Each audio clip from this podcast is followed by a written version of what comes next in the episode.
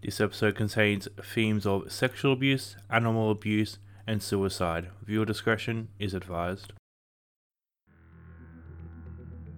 Hey, all you cool cats and kittens, welcome to another episode of the Prime Time True Crime Podcast. I'm Robin, and I saw a tiger, and I understand. And I'm Brody, and I saw a tiger, and a tiger saw a man. This week we'll be covering the case of Joe Exotic slash Carol Baskin, made more notorious by the Netflix documentary Tiger King. Part 1 Joe and Carol A Tale of Two Kittens. Did you like that one? I did, I did. I'm so proud of you. I like how you're trying to be serious. I'm just like, did you did you like that little joke? I'm so proud of you putting together this week's episode. A little side note for you guys. We weren't sure whether to do this case seriously or a little bit of jokingness. Like, obviously, the amount of memes and kind of funniness that's come from this case has kind of altered how we're kind of doing it. Like, it, it should be a serious case, but it's just so much like people fucking up that it's hard to take seriously. But as you'll see in the start here, like, there's a lot of trauma and kind of abuse these two people have gone through. And while we do acknowledge that and that is a serious part, it's hard to forgive how much just like dumbassery Joe does. I don't know. Yeah. Now, I mean, the characters that are portrayed in the Netflix documentary, I think you need to take Netflix documentaries in particular with a grain of salt. They don't often show the whole picture. And that's just the thing, right? They're caricatures. They're a grandeur version of like an already a guy who's already pretty big on, as we'll discover later, celebrity life and kind of being in the limelight. So when Netflix come knocking on his door, he's obviously going to put it on a bit, but underneath that kind of character and exterior, there is real people, and that's sometimes when you do stuff like this and talk about cases, it's hard to forget that they're, they're real people who have real feelings and emotions and yeah we, we do try to acknowledge that but this will be a bit more joking towards parts so if you don't like that we're sorry but yeah. What, what we hope to bring to you is an overall picture of both the main characters and how their paths ended up crossing and the final fallout. Yeah, so like um Robin said before, I did the research this one. I won't be narrating because I suck at that. But um, I most of the information I didn't get from Netflix documentary itself. I got from the article that was released before the Netflix documentary. So Robert Moore's article about um this case, I think, is a lot more in depth and kind of better to use as like a timeline sort of way of documenting this, which is how I prefer to do cases. So it's going to be in a um, timeline structure with events that stick out, um, and hopefully, yeah, we can just kind of have a glimpse of how we got to where we got to, which is why I think that this case works best as like a timeline set out. Yeah, just off topic a little bit. Really big shout out to Brody. Normally, as he's discussed, I do the research for most of our episodes, while he is the research behind the Brokey Brokey Literature Club. Um, due to the fact that I'm in my nearly second last week of university, I'm obviously under the pump with all of that. So we still want to be here providing you with episodes, even though I'm very, very stressed. So without further ado, let's get into it. So, as I said, part one Joe and Carol Tale of Two Kitties. In 1961, Carol Murdoch is born in Bexar County, Texas. And then on the 5th of March 1963, two years later, Joe Schreibvogel, who, w-. who went by Joe Exotic because nobody could pronounce that, so therefore he will be referred to as Joe Exotic from We now go into it a bit later, but there is a reason for the Joe Exotic name. Uh, he was born in Kansas, so we're in the United States again today. Shout out to our 20% United States listeners. It's also kind of important to notice that there's only a couple years separating these two. They're quite similar in age, and as we'll see later, quite similarities appear in their upbringing. And their later interest in tiger cubs. Yeah, and which is actually spawned on by their early childhood stuff, which is why I think that's important to kind of acknowledge you. Around 1968, Joe claims that around the age of five, he was the victim of rape from an older boy in his own home. In 1976, which is a bit of a jump about 10 years in the future, Carol claims that she was gang raped by a group of three men who lived across the street from, from her. Her conservative Christian family offered her no support after this attack. And just a side note, we're saying claimed here for sexual assault, not because we don't believe the cases, but because there's no. I mean, Robin always viewed it as if there's no documented court proceedings or people being fined or, you know, um, punished for the crime, we normally just say claimed. That way, we're kind of in that middle of it's it's they did or they didn't, but we haven't actually got a case to set a precedent on. We also understand that victims often don't report what has happened to them. Yeah. So we do have obviously. This is a big debate for us of what do we call it, but we've just gone with claim. Um, hopefully, it doesn't offend anyone. So- But as you can see here, we've got two people who obviously have childhood trauma at a young age, and we're both.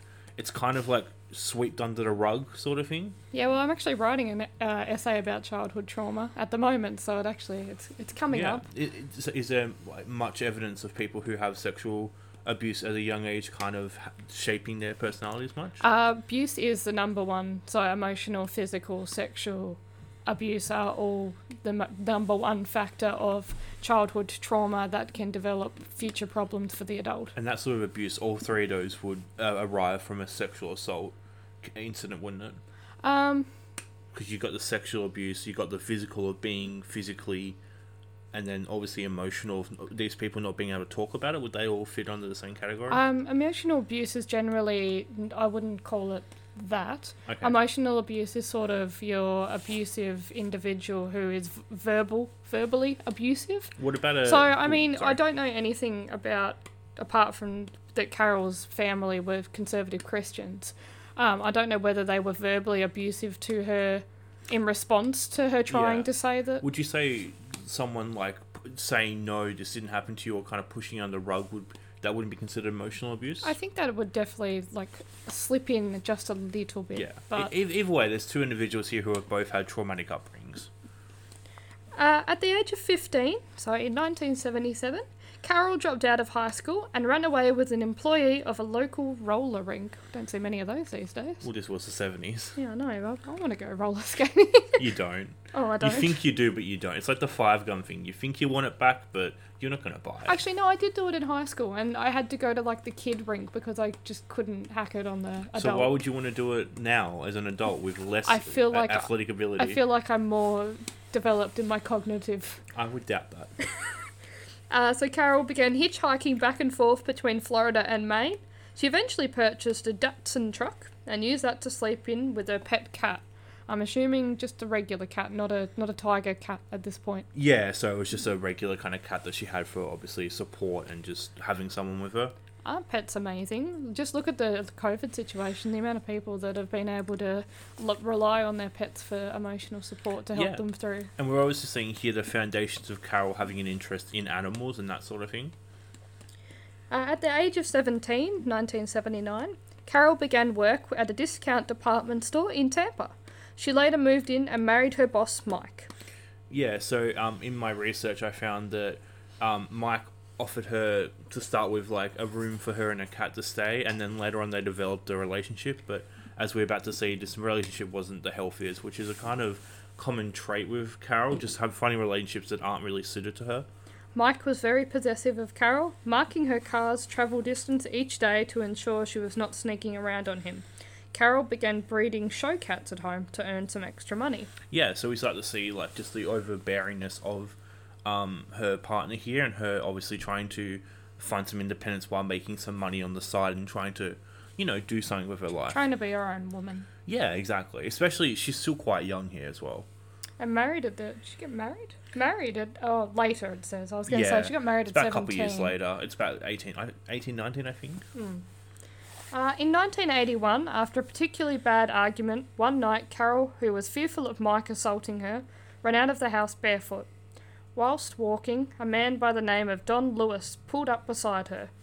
Don asked her if she would like a lift, to which Carol refused.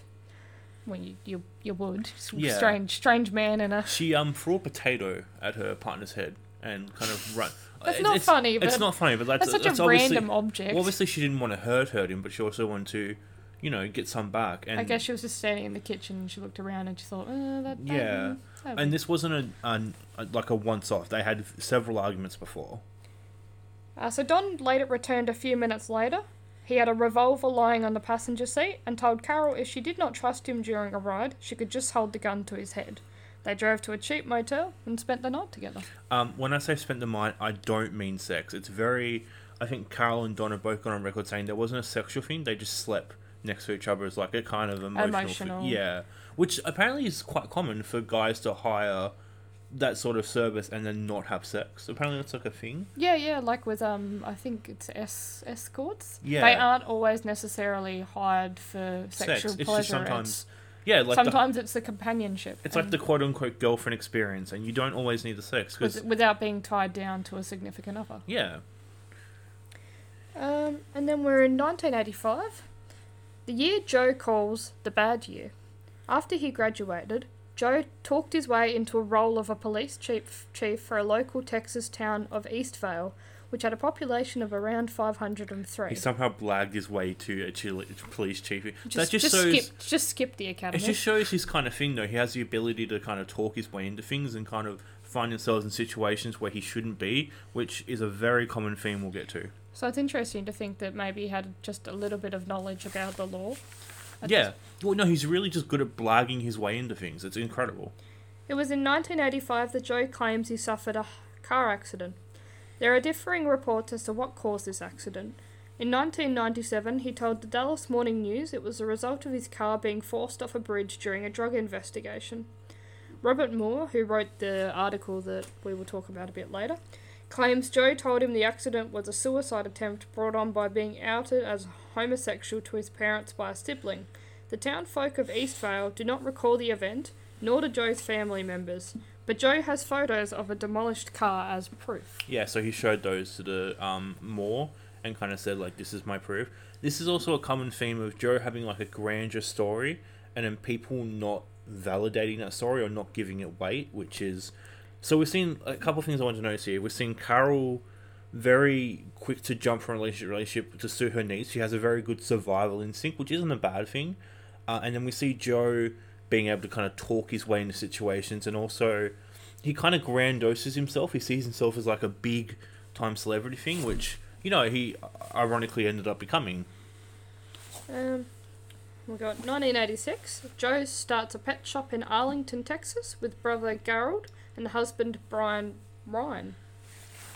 Uh, Yeah, I've noticed that a lot of people don't know about this boyfriend. yeah, I, I definitely. Again, as we discussed, Netflix doesn't tell us every. Or not Netflix, really but the, the docu- yeah. the documentary makers don't tell us everything. Yeah, so him and his um partner and his brother, um, they all started a pet shop together. So obviously the love of interest for Joe is about to be born in within this. After the death of Joe's brother Garold in a trucking industry incident, Joe's parents received a sizable settlement from the truck company. Joe convinced them to use this money to purchase an old horse ranch in Oklahoma and turn it into a refuge for rescued animals. The park was named the Garold Wayne Exotic Animal Memorial Park, referred to as the GW Zoo. In 2000, Joe would begin to acquire his first of many tigers, and the zoo expanded to house many big cats and other exotic animals. Now, we're just going to refer to Joe and Carol don't refer to their establishments as zoos, but Yeah. for simplicity reasons, we'll.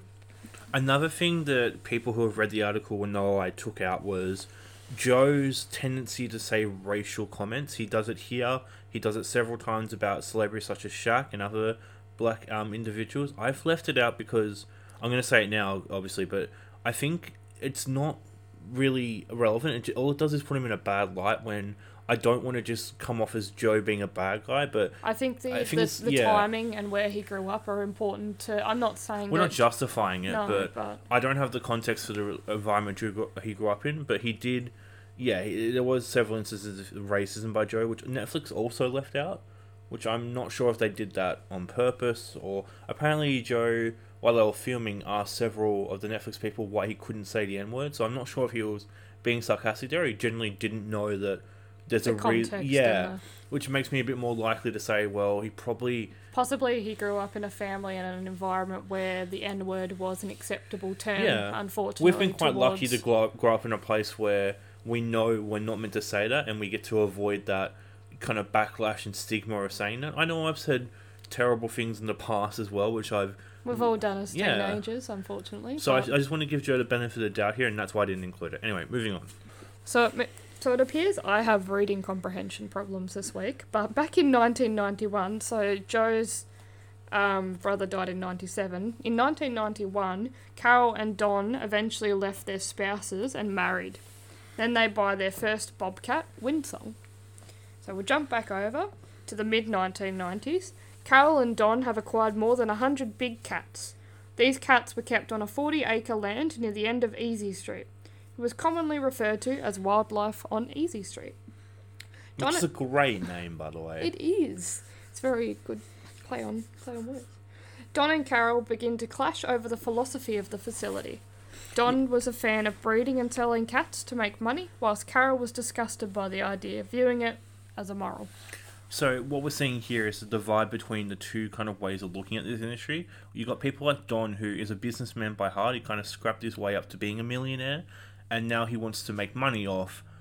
They're still helping, I technically guess, but he and they're wants, still caring for but he wants to breed and sell cubs. Whereas um, Carol, and we'll see later, becomes a big issue for her is uh, against this trade. She doesn't want an industry like that in America where cubs are abused. You know, they're born, they're and now are profitable.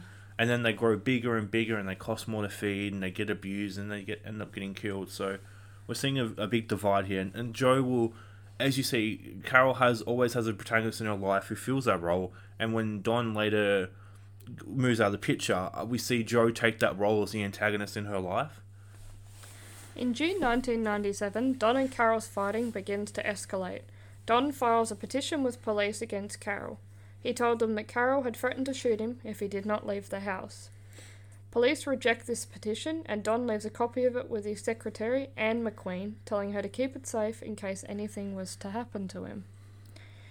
A few weeks later, Don goes missing. Carol claims that Don got up before her that morning, telling her he was going to Miami. His van was later found at a nearby airport. Employees claim to have never seen him that day, and there is no evidence of his plane taking flight. Don's daughter accuses Carol publicly of killing Don, grinding up the body, and feeding it to her tigers. It is important to note that as of today, these claims aren't substantiated. I know there's a lot of memes about Carol killing her husband. I'm well aware, and I've laughed at a few of them myself. But as far legally speaking Legally speaking, uh, Carol was never a suspect and she's never been charged. Also, um, I don't, I don't think I put in my notes here, but it's interesting to notice that she's so there's claims of um, Carol being abusive, followed by um, Don kind of fearing for his life. Um, Carol, after Don went missing, had a second kind of partner who claimed the same things. He also filed restraining orders against Carol, saying that he asked you know, what happens if your husband comes back, and she said, dead bodies don't talk or walk or something like that.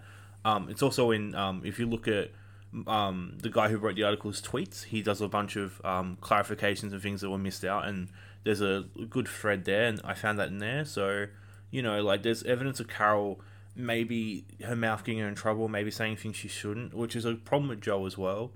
Um, but yeah, it's, it's interesting to note that this is this won't be the first time Carol is kind of on the domestic abuse kind of um, allegations. It's kind of interesting that it seems that we started off our story with Carol unfortunately claiming that she was being abused, and now it seems that the picture that's being painted of Carol is she as the um, abuser herself now. Yeah, I've seen a lot of people saying that her current husband Howard um is just unlike the man she's dated before. He's kind of a quote unquote weaker man. Um, Pushover, kind of. yeah, and maybe that's why. All I can think about is that picture of him, like where they dress up in like the Yeah. and he's got the rope Oh, funny enough, yeah, I looked into it. They took a couple photos like that. Apparently, um, they were having their wedding, and he came back.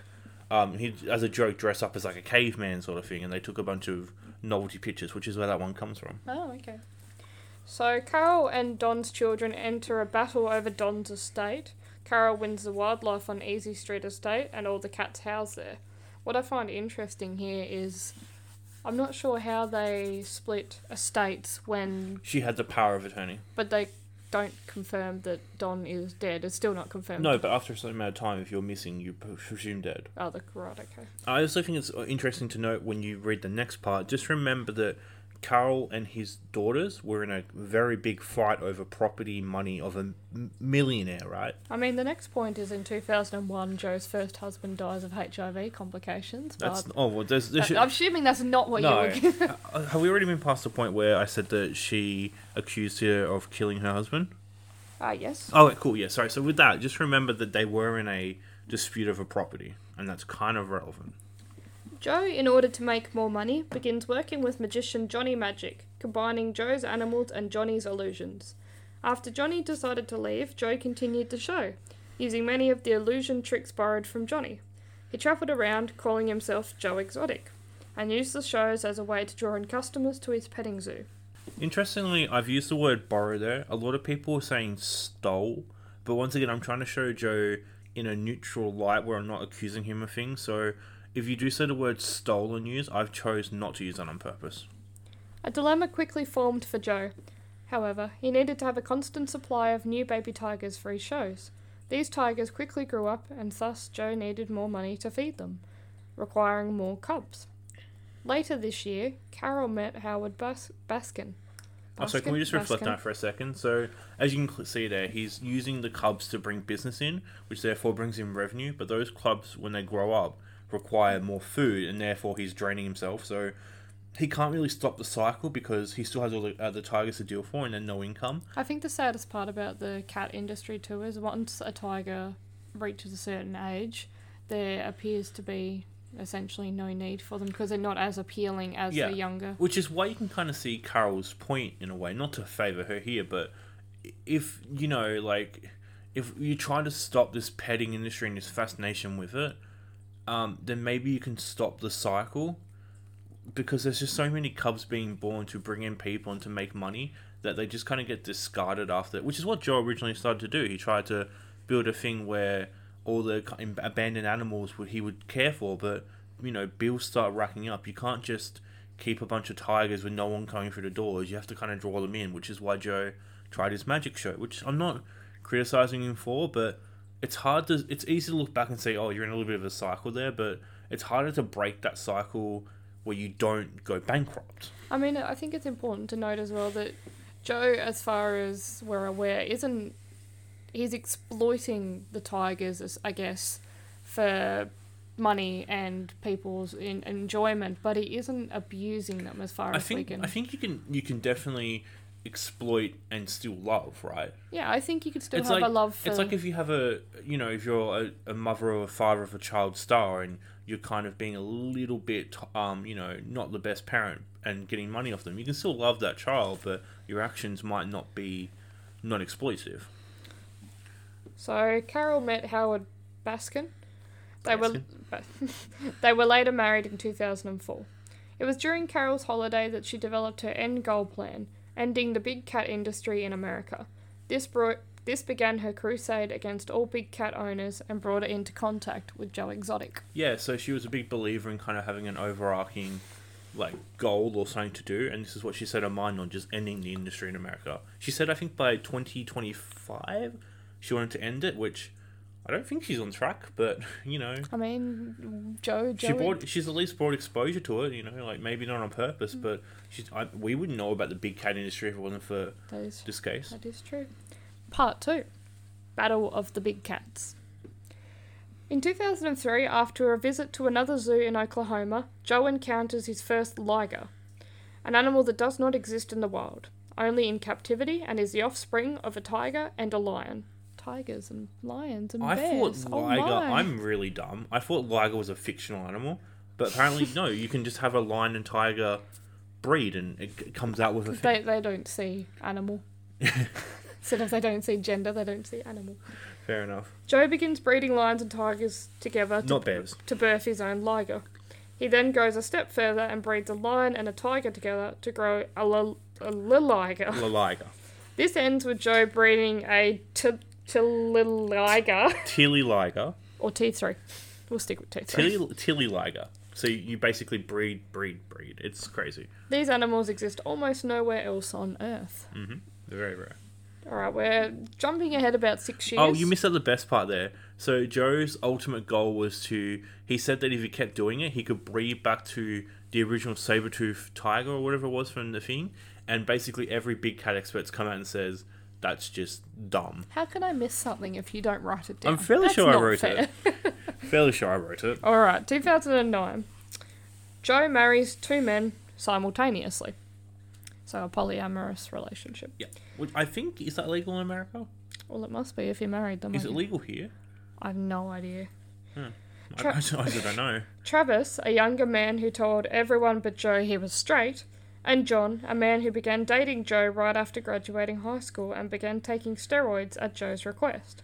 He also got a tattoo above his pelvis that read, privately owned by Joe Exotic. Apparently, um, like their John and his relationship was so physical that John pushed him up against the wall once, and he had to go to hospital.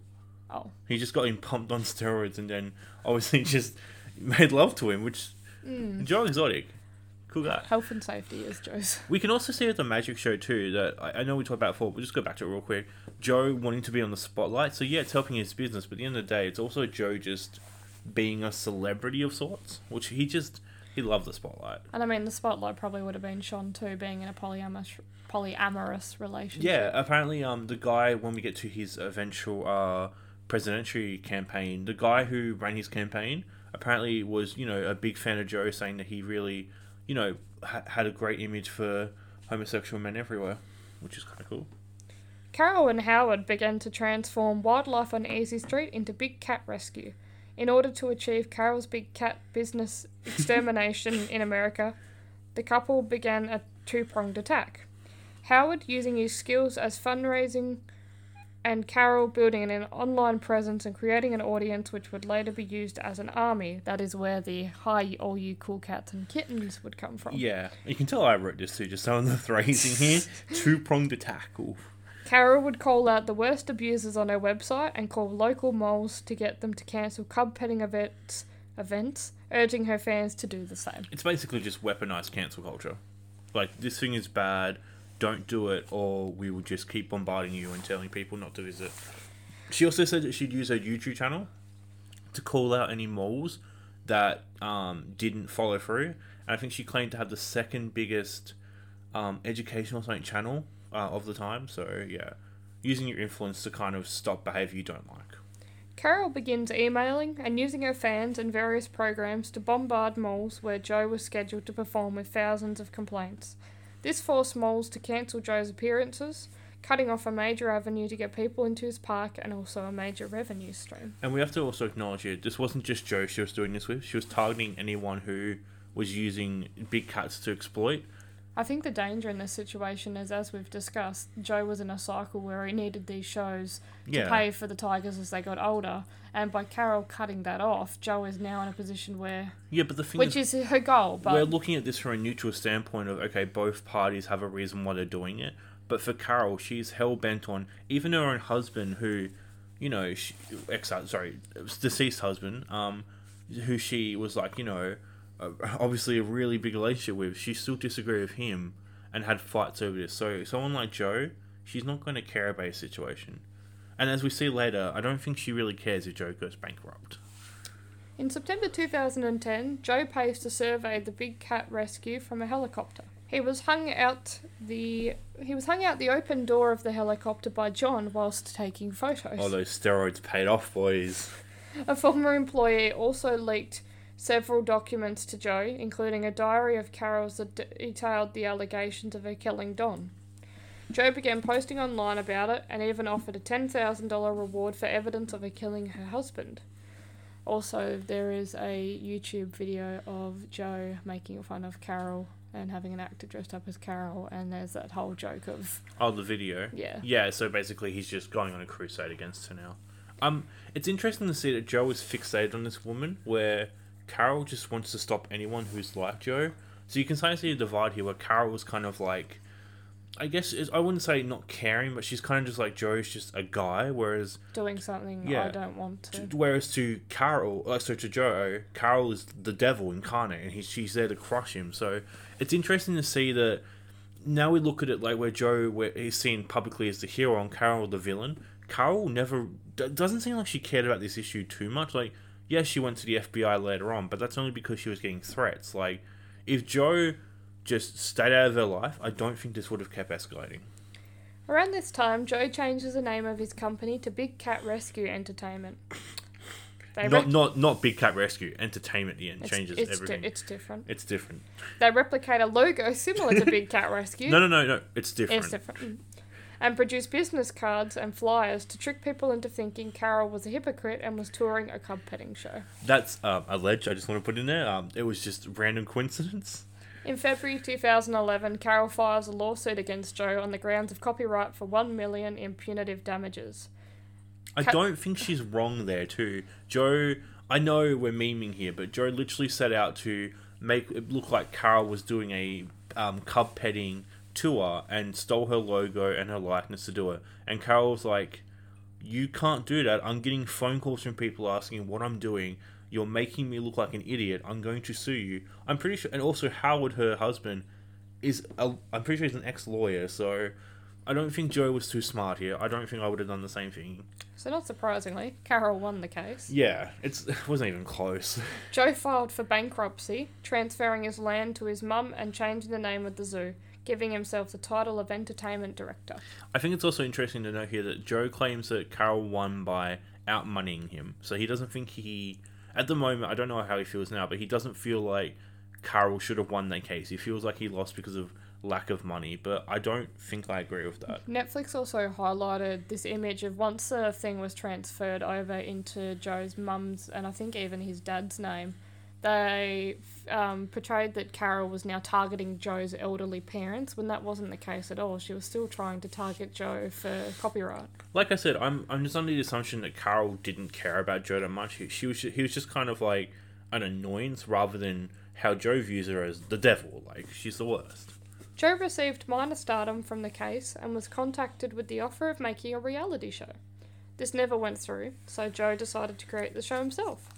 Joe began running his show, Joe Exotic TV, broadcasting nightly to viewers. the author of the article said that um, whilst Joe said he had a massive audience, the um author believed that it was just like a small handful of people where Joe had kind of talked it up to be a lot more. Probably more more likely people taking the piss out of him too. Well, no, apparently it was just like a couple loyal fans, but it's kind of like how we are. We don't have a massive following, but we have a, a few amount of people who regularly tune in and listen to us. Hang on, we're almost up to 300 plays. How exciting! Two hundred ninety nine at the moment. In 2014, Joe hired Rick Kirkham to help with his show. Joe begins to become paranoid. The staff were barely paid, often between $150 to $300 a week, and had to resort to stealing expired meat donated by Walmart for the cats. Joe believes that a computer hack committed by cannabis famed YouTuber George Jones, known as Nat Geo, was orchestrated by Carol, telling his staff not to trust anyone.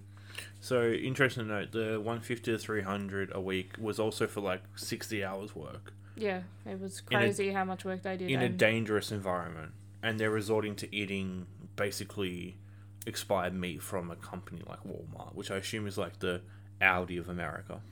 The widespread use of meth also causing his problems. Joe would fire anyone he suspected of being high, whilst also, as reported by employees, possibly was also high himself. Yeah, so apparently he was sitting on a pedestal, being like anyone high or fire, whilst he was like licking his lips and like doing a bit of um yeah. Accidents were also frequent. Joe would have several injuries as a result of tigers, and one employee, Saf, lost his arm in a tiger attack. Saf returned to work shortly after, apologising to Joe for the damage the incident had on the park. I don't want to throw Netflix on the bus again, but in the documentary they referred to Saf as um, her she, and her and she a lot, but um, Saf prefers to go by he or him. It was also brought up in the eighth episode by Joel McHale. I don't think Saf cared that much, but if anyone wants to discuss the case, yes, Saf is he or her, uh, he or him. And it's also funny that um, one of my favorite like scenes from Tiger King documentary is Joe going back into the like the reception area, and he's got his EMT jacket on. And he's like, "If anyone wants a refund, we just had an employee attacked." Fun fact: Joe was an EMT. Oh, Yeah, Is that um, because of his police? Yeah, so bef- I think before that career, he was actually had a career as an EMT, which he, he He apparently. just saved the jacket in Yeah, uh, um, more the uh, author said he was very. Apparently, Joe was very um proud of being an EMT. In March 2015, a mysterious fire burned down Joe's burned down Joe's TV studio and a nearby alligator enclosure, killing several baby alligators that were offspring of the alligator that lived on Michael Jackson's ranch. Fun little fact there. They were the same alligators as MJ's uh offsprings. Joe, clearly still in Carol paranoia, believed Rick was paid $20,000 by her to start the fire, We didn't start the fire. Thanks, Robin. Um, six months later, after Rick moved to Texas, his house burnt down in the middle of the night, killing his dog and almost killing him. I don't think Netflix covered that. No, I, I don't. I remember the I alli- remember quite- the alligators. I think it's quite important though that like the guy who was accused of it and fled, his house was later also targeted. During this time, prominent celebrities such as Rachel Starr and Shaquille O'Neal were frequent visitors of the park. It was during a dinner night with rapper Radio Raheem I've never heard his music. Nope. that Joe proclaimed that he was dying from prostate and bone marrow cancer. This was later proven to be false. Joe stated that he had two months to live and that he had brought an AR 15 rifle in order to hunt down Carol, describing how he would mutilate her dead body. Uh, I'm being modest there. He went into a lot of detail according to guests, and they asked him to stop, and he he kept going. Um, so his uh, paranoia and revenge at Carol is just on display here. Which I mean, fair enough. She's suing him for a million dollars, but also don't tell people you want to kill and mutilate her, and don't lie about cancer. Just makes you look suspicious. Yeah, and don't lie about cancer. It's one of the worst things you could do. He sent a picture to uh, Moore, being like, "This is um, tr- evidence of it," but apparently it was just for unrelated in- injuries he was in hospital for. In the same month, Carol receives a call from a woman named Jacqueline Thompson. Jacqueline discussed a plot to kill Carol, in which she would be injected with ketamine, thrown in a truck, and left in a swamp. Another woman, Ashley Page Webster, told Carol that Joe had offered her a few thousand dollars to kill Carol. Carol contacted law enforcement, who told her without Joe physically attacking her, there was not much they could do. It also just shows like these are some pretty anime style plots here. Like we're gonna dose her with ketamine, throw her in a truck, and leave her in a swamp. And also, Joe just this is the same thing with um Silk Road stuff. How much does a hitman actually cost? Because like It ranges, Yeah, like I'm pretty sure your boy Nob was um we're gonna bring him up every episode. I love him. Um, he was claiming that like he wasn't there wasn't enough money. So how much? Does anyone know how much a hitman actually costs? I don't want one, but I'm just curious about the cost. Part 3 The Low Blow. As it was clear that Joe did not have one million, the, ba- the Baskins decided to relieve some of the debt if he agreed to stop cub petting and breeding. This almost was almost successful, but in late 2015, between a phone call between Joe, Howard, the lawyers, and a mediator, Jeff Lowe jumped into the call, proclaiming that they were not doing the deal, and fuck Howard and fuck his cunt wife. Yeah, uh, I think this is a very famous scene from the show. Joe and Jeff had an arrangement. Joe would sign the zoo over to Jeff, and in return, Jeff would fight Joe's legal battle against Carol. Jeff began sneaking tigers in Vegas clubs, charging people $2,000 to pet them. Yeah, he was like sneaking him in like Louis Vuitton bags and shit. He was getting girls into his room. Yeah. Shit's crazy.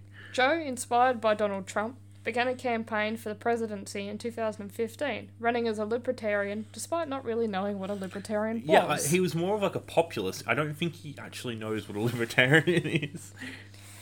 in October 2007. Oh, also, oh, famously enough, I looked at it. Wikipedia have since said that uh, Joe has been um, denounced from the Libertarian Party. Aw. Yeah, they're not. They're not. Hmm. In October 2017, another famous scene from the Netflix documentary, Joe's 23 year old husband, Travis Maldonado, accidentally shot himself in the head with a pistol. Joe became unhinged from this, sensing Travis's presence in objects and seeing visions of him. Two months later, Joe eventually found and married another husband, Dillon Passage. Apparently, he hired people to go on Tinder and Grindr. Not Tinder, sorry, Grindr and like all those sort of things to find him a husband. It was like the zoo owner wants a husband or some shit. It was crazy. Joe also made weird sexual references to Travis at his funeral. Yeah, I left it out. I didn't think it was relevant, but yeah. Uh, funnily enough, Travis's mum was also invited to. There was only a few guests at Joe's second wedding. Well, I think it's his third actually by now. Hmm. To Dillon, he invited Travis's mum as one of the few guests, which was Well, he was obviously close to the family. yeah. Joe makes an offer to Allen Glover, a new employee who was previously employed employed by Jeff and now rehired at the zoo. He offered him five thousand dollars to kill Carol, telling him the best time and place to do it. Um, f- I did leave this out, but uh, Allen, I think Joe originally said to shoot her, and Allen said I can't have a gun because of my felony. I don't know how American gun laws work, but um, apparently he couldn't obtain a gun, so he said he just cut her head off. And Joe's like, Okay. I think famously, I think famously they were looking at her bike um, path and how she used to ride around, and they were gonna get her there. Yep. As someone who um, frequently rides a bike, that's scary. Please don't monitor my bike usage, anyone. Please don't push me over on my bike. I go quite fast. No, you don't. In Nove- on November 8, 2017, fellow Tiger owner and friend of Joe, James Garris- Garretson. Comes to the zoo. He also um, rides a jet ski to Yeah. Eye of the Tiger, and it's my favourite. Like, I love this is my favorite part. This is where everyone thinks that the FBI is their best friend. It's so crazy. he strikes up a conversation with Allen, inquiring about the hit. James begins taping his interactions with both men as evidence for the FBI. I left this out, but um, so Allen originally just wanted to see um where what's his name again, Jarrettson. Garretson, yeah. Garretson. He just wanted to get some like apparently in Allen's phone, Garrison was just saved as pussy. Like all Allen wanted was for Garrison to hook him up with some women, and Garrison's trying to get like information for the FBI, and like uh, some quotes in that was like Allen being like, um, I I'm not long for this world. I'm gonna go to hell, and Garrison's like, yeah, we all are, mate. But she doesn't deserve to live, and like they were just like being real, like Godfather three about it. It's real weird. Allen eventually takes Joe's money and flees. a month later, the FBI. I mean, who didn't see that happening? A month later, the FBI introduced an undercover agent to Joe, known as Mark, Not Mark Force Knobs. to try to organise a second hit. June 15th, 2018. After trying to euthanise 10 tigers, Jeff had enough of Joe and ordered him away from the park. Joe obliged and left with Dillon. He also took a, a couple of young cubs as well. The pair claimed through Instagram posts, so when you're trying to hide, through Instagram posts they were in Mexico, but in reality they were in Florida, trying to start fresh. Yeah, they were in Tampa, Florida. Which only thing I know about Tampa, Florida is apparently old people live there, and that WrestleMania was there one oh year. yeah, I knew I knew that from somewhere. Yeah, that's the only thing I know about it. No, wait, it was meant to be at Tampa. It was meant to be a bit Tampa this year. And then yeah, COVID. September 7th, 2018. The FBI, having tracked down Allen and through cooperations of Jeff Lowe, they found Joe, not, not surprisingly. He Wasn't- wasn't in Mexico. No, it wasn't hard. It was very photoshopped. Outside a hospital, he was visiting to inquire about work. really weirdly, the thing I've noticed about this, it happened with Silk Road as well. The FBI is like, I know it's their job, but they're real good at tracking people down. I feel like it wasn't that hard to miss Joe Exotic. No, you know what I mean? Like, they somehow tracked down Allen. It's just like, we, we know what happened. You want to talk to us? He's like, yeah, right. I'd rather do that than face charges for Yeah. attempted hits. Did Allen face charges? I'm actually not quite sure. Uh, I feel like he got off them. I think. What would he be arrested for? Conspiracy. Maybe. Oh, but he didn't go through with it. But he didn't report it. Mm, I'm not sure. And in March 2019, Joe stands trial for two counts of murder for hire and 17 counts of exotic animal abuse, including the killing of five tigers. Yeah, he saw a tiger, alright. He saw a tiger and he. And as we famously know, uh, Joe was found guilty and is currently in jail. Well, I think Donald Trump said that he was trying to pardon Joe. Yeah, something in the media about trying to pardon Joe. I'm not 100% sure on that. What if that's actually something seriously going Anyway, let's get into some uh, conclusions and ideas. So I have a couple questions for you, and I also have the addendum tw- um, tweets by Moore. Did you want me to go through my questions for you first, or the addendums by Moore to give you more information? Let's go through the addendums. Alright, I'll just get them up for you. So, for people who don't know, Robert Moore is the um, author and responsible for the a podcast and a long form news article um, on the case. He spent four years documenting Joe and Carol, um, and he spent a week living at the zoo and talked to a lot of people in the documentary. Um, I feel like he's the best source. I know people are obsessed with the Netflix documentary. I know they think it's amazing, but I just think that Moore has more to cover on the topic and is just a better writer than the Netflix directors are directors. I know that's people like it and they love it, but I really just think that Moore's work is better. So I used a lot of his, and um, yeah, he went through and he kind of covered some things that weren't in a documentary.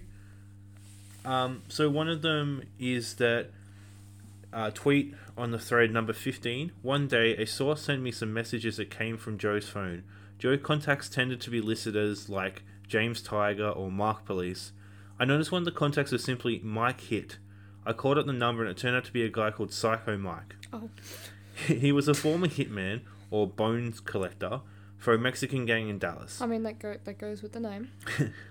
He uh since given up the life. Recently, he'd been helping Joe try to get a zoo open in Dallas. Imagine trying to say, "Oh yeah, I used to be a hitman. I've actually retired from that profession." Well, why would you not? You got nothing to hide.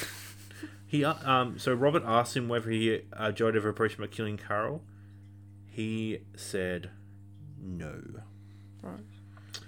Um, and then t- number seventeen. Ma- maybe he just had his number to keep his options open. Maybe we don't know. We'll never know. But it just shows that Joe was talking to several hitmen for hire. Or So known hitman. yeah, whether you want to think that he was abusing animals or not, there is clear evidence and an FBI sting operation where he was definitely talking to hitmen for hire, and he was very casual about telling how he wanted to kill Carol. Which, whether you like Carol or not, you can't just go around saying you want to murder people and then trying to plan their death. That's just not okay. So number seventeen is to anyone who f- came away from Tiger King Netflix thinking Joe was framed. Please take a look at the secretly taped conversation between Joe and James, which was played at the trial. These are not the words of an innocent man. I'll get you to read them. All right. So starting with uh, Joe. Yeah, what I am doing is having him buy a Go phone down there, and Jeff is buying a Go phone so they can communicate and then throw them away. And we are going to overnight his phone to Vegas, and Jeff is going to text pictures every once in a while back to the staff so that way his phone registers in Vegas. James Garretson, damn. Joe, as long as you don't get caught red handed, I think we got this. James Garretson, yeah. Joe. But if they bust him red handed, me and Jeff are just. We got our story down to where we fired the motherfucker and he just went off the deep end. So that's obviously in relation to the Allen kind of Yeah, I was about plot. to ask you if that was to do with Allen. Yeah. And then I've got some more evidence of just um, Joe and um, Jeff being dodgy businessmen. So, number 18, when Jeff teamed up with Joe, one of their schemes was to buy the land next door and open a bisexual strip club slash petting zoo called Tigers and Dreams.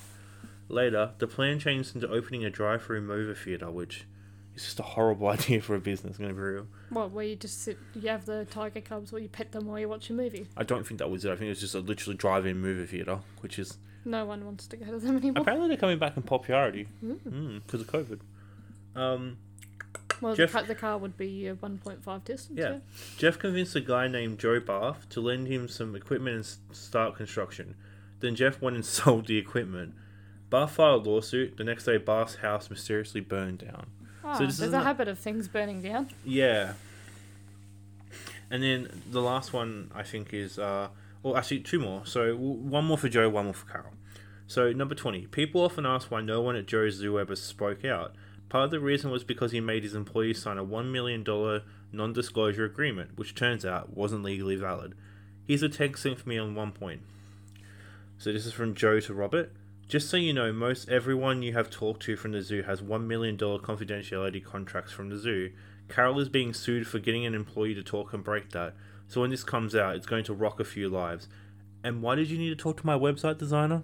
So, yeah, that he was lying to his employees. That's probably why a lot of them didn't say what they actually A lot of them painted a very normal and successful picture of Joe. Yeah. And then 21. Uh, If you look closer at the restraining order Don filed against Carol, his signature doesn't match the one in his power of attorney, which handed control uh, to Carol in the event of his disappearance. When he asked Carol about this, she said he could barely read or write anyway. Hmm. So apparently the signatures not match up, and when asked about it, she said, She's trying to justify it by saying he couldn't write it himself, so she so she helped him out. Nothing dodgy. which a million dollar businessman not being able to write a signature? that seems unlikely. Yeah, I feel like you'd have a lot of fraud at that point. Anyway, that's just some things I want to add. Uh, so questions for you. All right. Okay. Do you think the Netflix documentary has hurt or helped this case? I think it's helped the case in the respect that before this Tiger King documentary, I'd never heard of Joe Exotic Carol or Don Lewis. I didn't even know they were in existed in the world. So I think it's opened people's eyes to the whole picture in that in that including Joe's treatment of cubs, Carol's husband's suspicious death, whatever way you want to think about it, Yeah. and just the big cat industry as a whole. I think Netflix was successful in shining a light on all of that in that respect. But as I said at the start, Netflix, not Netflix themselves, but Netflix documentaries are notorious for painting one-sided pictures about protagonists. Yeah, we've and seen like, it. and you see it in Making a Murderer. Making Yeah. a Murderer is an obvious one. It paints this. I, I'm as we as we may have mentioned, I'm very big team Steve Avery, I am not. but Netflix, the documentary makers, sorry, I keep yeah. they left Well, so, no, I think it's on Netflix too for buying these and giving them a platform. they left so much out of the other side and the suspicious other suspicious circumstances that would have painted a worse picture of Steve and Brendan. Yeah. Uh, number two, do you think Joe should be released? I don't think I think that the hire wanting to hire someone for Carol's murder, I don't think there's any question about that. I he think, also paid. Remember, oh, yeah, to get done on thing, I think you have to hire and pay. yeah. And he did it twice. Yeah, so I don't think there's any dispute about that. He No. should definitely be serving charges for at least like intimidation and threatening to kill someone. Yeah. Um, He's obviously not a hero here. In terms of actually the other, I think it's like the other 17 counts. Of, yeah, exotic animal abuse. From what I understand, there is evidence to back that up. I don't think that's the main focus, weirdly enough. I think people have kind I of. I think that that's Yeah. probably one of the biggest reasons Joe's in jail. Like the seven, one count is. no. I mean, the one. Disagree. You got no. The one count is the Two. Oh, okay. Two counts of getting someone to like hire to kill, but then the other seventeen are all animal abuse. Yeah, but he's 22 years in total. How many of those years do you reckon come from the murder to hire? yeah, fair, probably If they more of it than say the they say it at a, like thing like they carry five to ten, that's probably already half. Yeah, yeah. Um, do you think Carol killed her husband? You know I do. What? Why? what, what I mean, it, that is coming directly from the Netflix documentary, so I has it, any of this new information changed your mind or how we've been viewing it? no, I think it's still incredibly suspicious. I'm not hundred percent. I mean, I say that I think she killed her husband, but I'm not hundred percent convinced. There's not enough. There's certainly not enough evidence there. Yeah. Criminology question for you: Mm. Do you think the parents of both Joe and Carol failed their duty of care by not reporting the sexual assault? Uh, I'm not sure. You didn't mention to me whether Joe told his parents, but I think still that it, it was going on in their house. There must have been signs or warning signals of this abuse. I think yeah. Okay, well, let's not think about Joe. Carol's parents did they fail their duty of care towards her? I think because of their Christian beliefs, yes, and they didn't really um, deal deal with the the trauma that was probably haunting Carol in her relationships from then on. Yeah, So she kind of just when she got into a relationship with Mike, I think she maybe thought that that was the way women needed to be or meant to be treated. she almost like kind of stumbled her way to being a millionaire. Weirdly enough, But then I think she realised later on as she got, I mean, she was 17 when she met Mike. As she Yeah. developed into a young adult, I mean, your brain doesn't fully function till you're 25. she realised that assault in any form isn't an acceptable behaviour that should be. Yeah, and it's interesting to see that after that relationship, she has had several claims of domestic abuse, almost like she thought it was normalized. Maybe I'm not quite sure. I mean, I don't know if Carol was money hungry. I really, I really don't. When it came to Don Lewis, I think He did help her out. Like if her story I, is I true, just I just think it's incredibly suspicious no matter what way you look at it. I don't think he just went off to Miami and no one's ever been able to locate him. I definitely yeah. think there's something All right, context question for you: Do you think Tiger King would be as big as it is if it wasn't for COVID? Hmm. I think that COVID's given people more of a reason to stay at home and watch Netflix, obviously, and it became the number one trending. So people, you know, So did Community. Shout out to my boy Joel McHale. well, ultimately jumping, autom- sorry, automatically jumping on and being like, oh, you know, these people in these groups are saying, you know, did Carol Baskin kill her husband? What's all this about? I think we're just seeing how quickly a meme really does spread. Like it's insane how quickly people jumped onto you know TikTok, um, Facebook, everywhere, Twitter, Instagram, all your true crime groups were like spam with you know uh, Tiger King questions. It's been Yeah. on the news. It's been everywhere.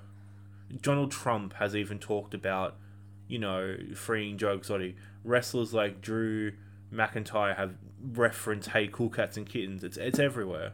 Uh, and I think that Netflix played a role in how, as I said, I'd never heard of any of this until. The saddest thing is just how underrated Moore's article's gone in all this. Because I really think that's the best example of documenting this experience, but he's just been overshadowed by Netflix, and that's kind of. That's why I want to draw attention and do this episode. Like, I'm not the biggest fan of this case. I don't think it's actually that interesting, but I also think that Moore should be more more respected uh, for his work. Anyway, so that was our Tiger King, Joe Exotic, Carol Baskin episode. Let us know did Carol Baskin kill her husband? What do you think of Joe Exotic? What do you think the relevance of their backgrounds was to what happened in the end? And whether you're a cool cat, Or a kitten? let us know. Thanks for listening, guys. Ciao. Bye!